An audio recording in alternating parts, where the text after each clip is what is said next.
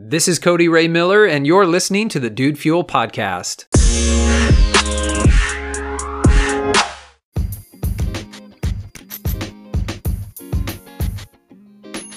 There is a time and a place to address the elephant in the room. And I am all too often guilty of not wanting to bring something up because I don't want somebody to feel bad, or maybe I don't want to have that awkward conversation. And so I'll just kind of ignore it, right?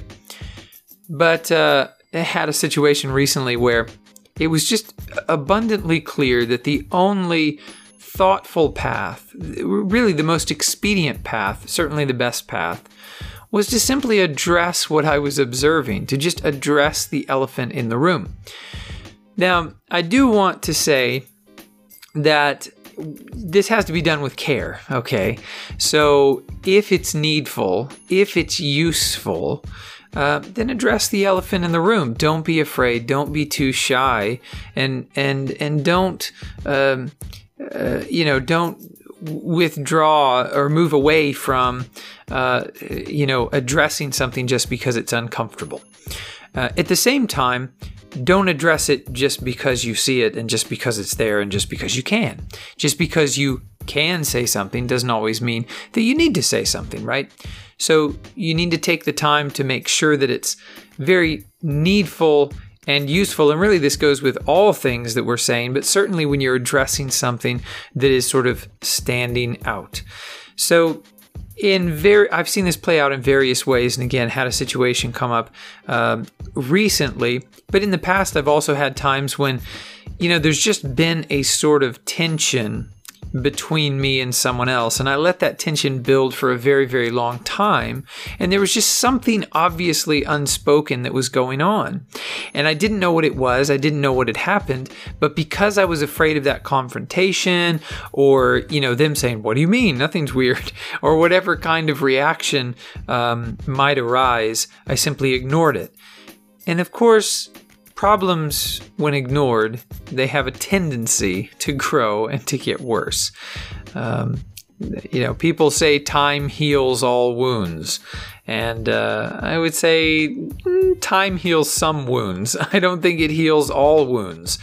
Some wounds, some uh, injuries need attention. They are the elephant in the room that I'm talking about. If there's something wrong in a relationship, sometimes you need to address that thing and tackle it head on. You know, other times, maybe not, right? But if it seems like it will be useful, if it seems like it is needful and could be helpful to the situation, then go ahead, bite the bullet, as they say, and address that elephant in the room, even when it's somewhat uncomfortable.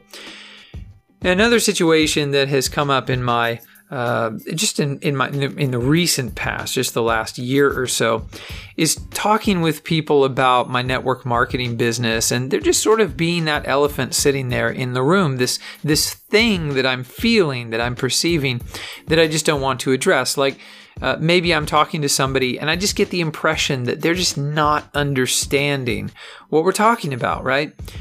But then there's that sort of voice in my mind that says, well, you know, it's still their decision if they want to get started or not. And, you know, don't talk yourself out of a sale. You know, don't talk yourself out of a new teammate or, or, or someone else um, coming on and using the product, right? And so there's that opportunity there where you can also be tested in this because when you address the elephant in the room, you're not necessarily making yourself the most popular person, the most likable person.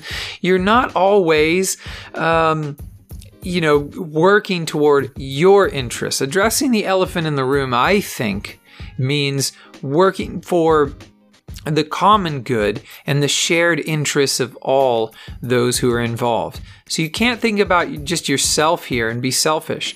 And this can go either way. In thinking only about yourself, uh, I think you could um, avoid addressing uh, a particular topic. Um, and, you know, likewise, I think uh, if you're only thinking about yourself, it might lead you to address it. So you really have to look at the situation as a whole. And I feel like, you know, some of what I'm sharing here, you know, it's a bit vague, uh, and I am shying away from, from sharing a, a most recent experience with you. But, you know, suffice it to say that there are times that you need to speak up, you need to point something out, um, if you if you really believe that it's needful, if you really believe it's useful, uh, my simple encouragement is: do not be afraid to speak up. Do not be afraid to address something if you feel that it really needs to be addressed. And have the wisdom take the time to know the difference between times when you really can just let it pass you don't need to say anything and the times when it really is going to be um, timely and is going to be helpful to the situation. So, with all of that being said, and again, bearing in mind that uh, I know some of this advice sounds somewhat vague and generic, I hope that you can apply it to your own life because I think we all find ourselves in situations pretty commonly where there's something big, unspoken um, between two or more people.